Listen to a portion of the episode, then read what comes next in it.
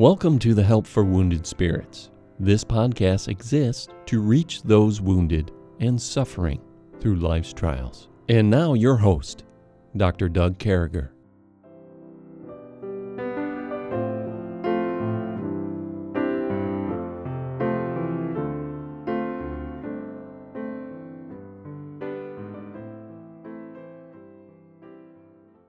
Great to be back with you folks today. What an honor it is to be on our 84th podcast. And we're continuing with that idea of when God doesn't make sense. And uh, and of course, God always makes sense. His way is perfect. So this is, it's almost like we're saying that because when God doesn't make sense to us. So I want to put that qualifier out there. I don't want you folks getting mad at us. So we started off this week with this idea of a victim or a survivor and we talked about how uh, you know people are victims. You might be victims of your own thing that gave you PTSD, and maybe you're helping those. Everybody's been a victim of something, uh, mm-hmm. but but we get to be a survivor, Stephanie. You know, mm-hmm. uh, we don't have to have that victim mentality. We got a great God that can take us through that. And so we, we talked all Monday. We had this idea and we looked at God's word and we proved God's word true, I believe, as we always do, because his word is true uh, this idea of uh, we don't have to be a, a, a, victim that's laying down on the couch that's given up.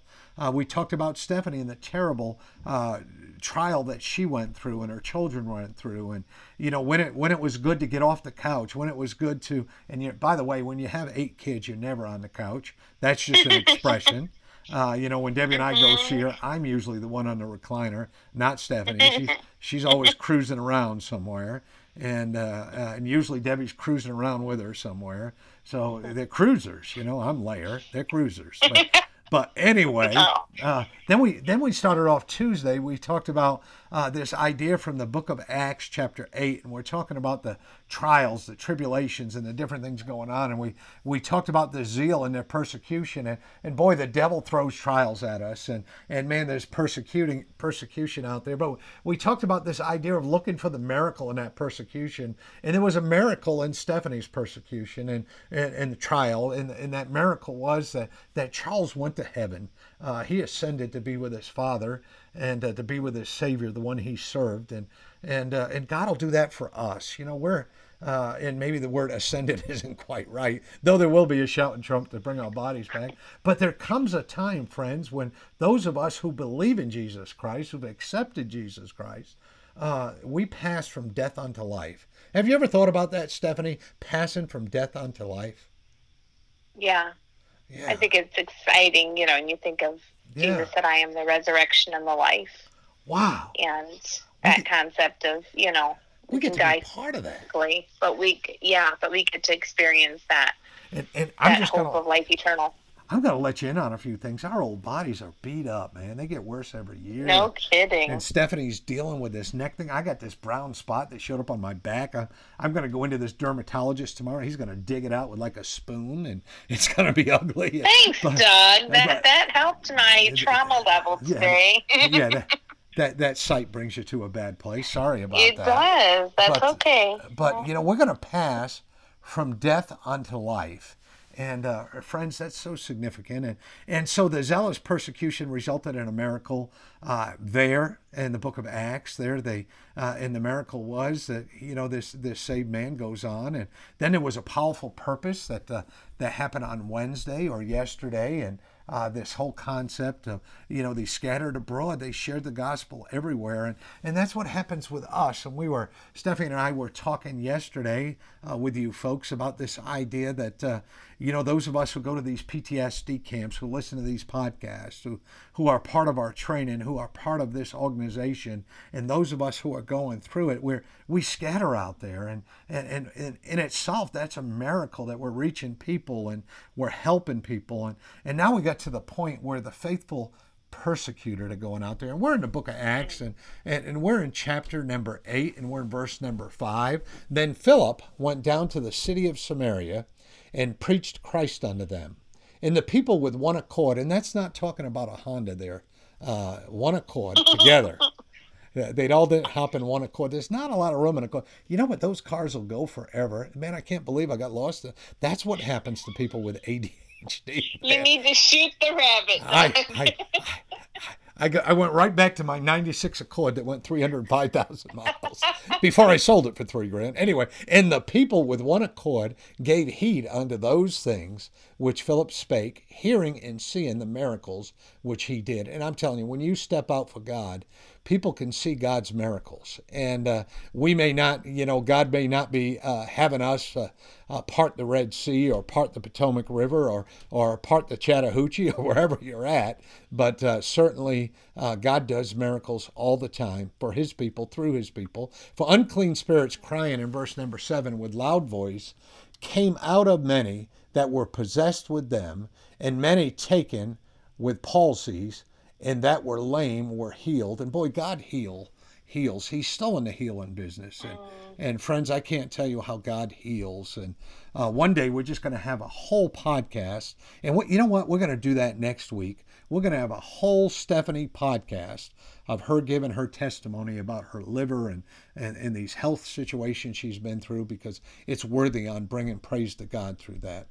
And then in verse number eight, and there was great joy in that city. And, and so when the faithful persecuted step out, when those of us who've been through the trials, when those of us who've been through the hard times, when, when those of us who've, who've had uh, terrible trials, tribulations, terrible things, God can put them together you know, it, it comes down to they try to persecute us, they try to hurt us, look for the miracles. And, and, and you know, when God doesn't make sense, folks, uh, look for what God's going to do. He's going to do something in your life. I promise you that. I've watched what God has done in Stephanie's life, I've watched what God has done in my life. I could name one person after another that God has set out, that He set free from uh, being held hostage to these things with PTSD.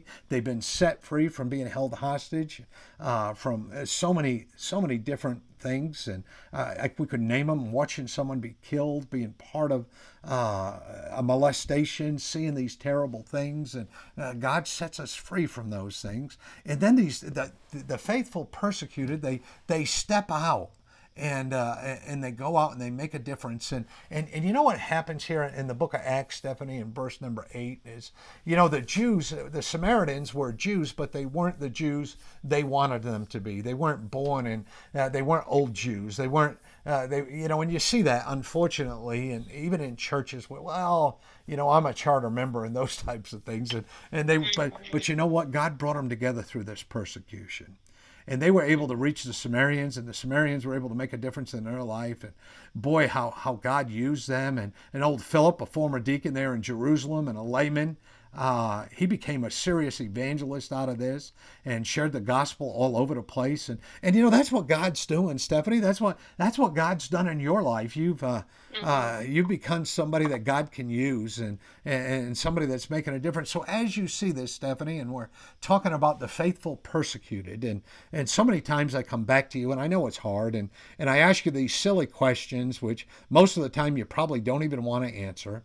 Uh, but coming back to you with this question and this idea is uh, here you are, you're part of the persecuted, the single gunman shooting into that Jeep. You mentioned in yesterday and the day before's podcast how uh, I think it was yesterday how those bullets should have riddled and uh, through Charles, your, your son. Uh, uh, Charles Jr., wonderful, wonderful young man, and through you and and and and Ben and and uh, uh, but but God uh, knew the before and after time of Charles' habitation, and you guys have left there. And I was thinking a little while ago how God has used Ben and uh, through all this. Not only you but how god has used ben. And so how does the faithful persecuted and, and we talked yesterday how do you do that? But how do you find the energy? And how do you go on? How do you help people? So today we're making the question even harder harder stephanie or uh, more difficult because that's what we do.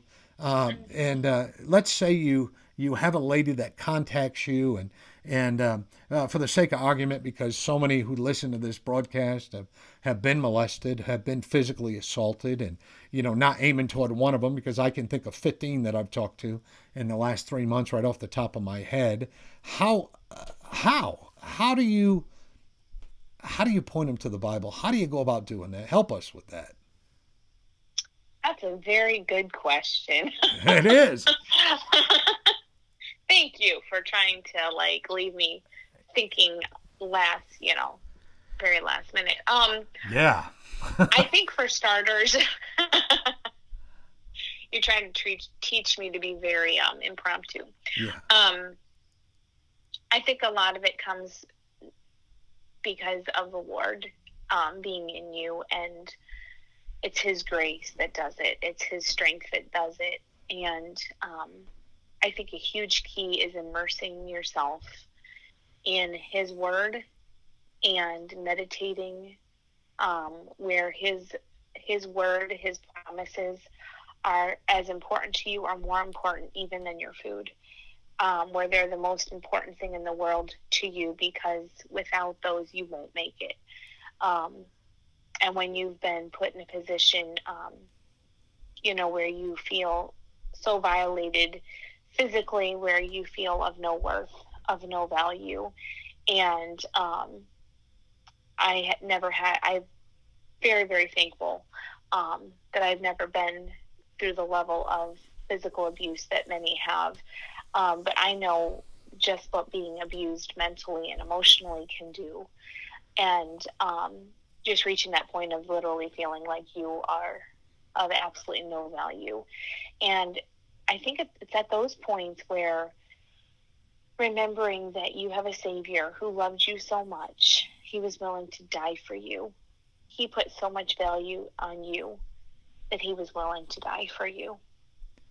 And wow when I when I put myself in the place of realizing that the God of the universe, the God who created the sun, moon, and stars, the galaxies, everything I see, everything I can't see, He made it all, and yet He was willing to become a man, yeah. a human, take on human flesh, and die for me, take the punishment for my sin upon Himself if he loved me that much, he puts that much value on me, then it doesn't, you know, it puts a smile on your face. It helps you realize that even if people that I should have been able to love, I should have been able to trust, I should have been able to be close to, but I can't because of um, abuse factors.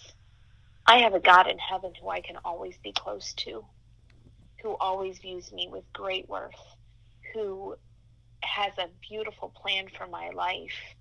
And when you think of your life and your value through through the lens of God, through the lens of the fact that before he formed you, he had a purpose for you, it puts a smile on your face and it puts a spring in your step and gives you, you know, that's one of the ways God gives us joy and gives us strength is that meditating and focusing on who he is to us and realizing how great His love is. And if His love for me is that great, then I can serve Him, I can trust Him, and He'll give me my, the joy and strength I need to do the next thing. And sometimes that may be all you can do. There's days where that's all I can do is just focus on one thing. What's the next thing I need to do? Um, because, you know, reality is we all have the tough days. We all have the days when the traumas of the past catch up to us um, that's unfortunately part of the human side of us is just dealing with that sometimes. But remembering that God's right there, He remembers your frame, He knows your frame, He knows that you're made of dust. And I love the verse that says, Like as a father pitieth his children, so the Lord pitieth them that fear Him. Wow. And remembering that you have a heavenly Father who and that pity isn't a isn't a that's not a demeaning term. That's not like he looks down his nose at you. No that's the compassionate he loves you. He's touched with the feeling of your infirmities. And remembering that he's always there you know you can always run to him. You can always hide yourself under the shadow of his wings.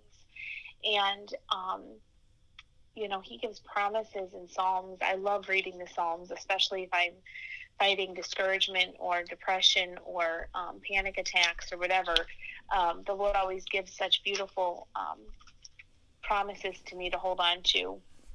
Yeah. But there's times, you know, when we feel like the Lord doesn't care about us anymore and like he's just done. Um, but the end of Psalm 91 says, Because he hath set his love upon me, therefore will I deliver him. I will set him on high because he hath known my name. He shall call upon me, and I will answer him. I will be with him in trouble. I will deliver him and honor him. With long life will I satisfy him and show him my salvation. And that's just some promises that the Lord um, gave me um, over a year ago when I was sick. But those are there's just precious promises like that that the Lord gives us. Um, we can make Him our refuge, and I think that's honestly the biggest key to making it through, to coming out the other side of a traumatic event, or having been um, physically or spiritually, mentally. You know, there's many ways, um, unfortunately, that sinful man has found to abuse and mistreat other human beings. Yeah. And finding comfort and refuge in the Lord and who He is is the greatest, greatest way to start coming out of that fog and finding um, healing and victory. So I guess you know people listen to this, and I and I mean we're we're winding down to the end, uh, but folks to this particular podcast, but folks listen to this would, you know, maybe maybe a lady would say, well, Stephanie, uh, or a gentleman would say, well, Stephanie, where do I start? You know, I have this person who's been through this trial, uh, horrific, and I understand what you're saying. You're saying, and, and totally, you're right on. You're you're slamming the nail in right on the head. But you have someone sitting in front of you, and I and again, where I'm making you the queen of impromptu, and I don't mean to. but but where do you start when you have that person on the phone or sitting right in front of you for the first time? Where do you start? You have to start by giving hope. You have to start with, you know, if you're dealing with someone, if you're trying to help help someone, encourage someone, remind them that there is always hope. That um, that there's never a reason to do something foolish. That there's um, not only does God care for them, you care for them. Um, I think honestly, the very one another's burdens Yeah. comes into play here so greatly and just being a friend to someone and letting them know that um, you're a no judgment zone um, that's a huge thing um, that you and debbie did for me was um, was helping me know you know you were there to be my friend you weren't there to um, tell me all the things that were wrong with me though i'm sure you could have written a notebook full Oh no. um, you were just there. You were friends. You were, you showed me you loved me, that you cared about me, and people need friends. Friendship, true friendship, is something people are starving for, and I know it was something I was starving for. And um, people that you know, we live in a world where breaking trust, unfortunately, is the norm, and even amongst Christians, where breaking someone's trust is just a part of life and um, for someone who's hurting, for someone who's been through trauma, to know that they have a friend they can trust, they have a friend who is there for them whenever is huge. And so give people hope. Help them to know that there's a hope in Jesus, that there's hope in His Word and His promises, and that because of who He is, they don't need to give up. And Exactly. reminding them that God created them, that He has a special purpose for their lives. And, you know, there's never, I think another huge thing too is in the process of giving hope, never make someone feel like you are condemning them or blaming them for the trauma that they've been through in their Amen. life Yeah. um, you know, there's some tra- some people do go through trauma because of their own sin. You know, if you've gone and flipped out um, just because you wanted to try out the world and its, you know, its allurements, and you destroyed your life. Yes, you've been through trauma, and there's a repentance process there because you made a choice um, to get involved in some very nasty things. But for many people, trauma happens because it was forced on them. Um, they were born into it. They were um, forced into a situation that was completely out of their control and something that they did not, you know, they did not go along with um, of their own free will. And making sure the person you're ministering to never feels like you're looking at them as if this happened to you because there's sin in your life, or this happened to you because you weren't right with God, or you were out of God's will. No, don't ever put a person, don't say that you want to be someone's friend and you want to help them and then slam dunk, Yeah, slam dunk yeah, them with stuff yeah. like that. Yeah. So that's just another, you know, if you're working with someone, those are just some things. Um, but hope's the key. If someone loses hope, um, and I say this from experience, if someone loses hope, they will have no purpose to live. Amen. and um, they may be living, but they'll be just an outer shell. The inside of them will be dying, and so hope is is the fundamental foundation for ministering to someone. I think so. Who's been through things.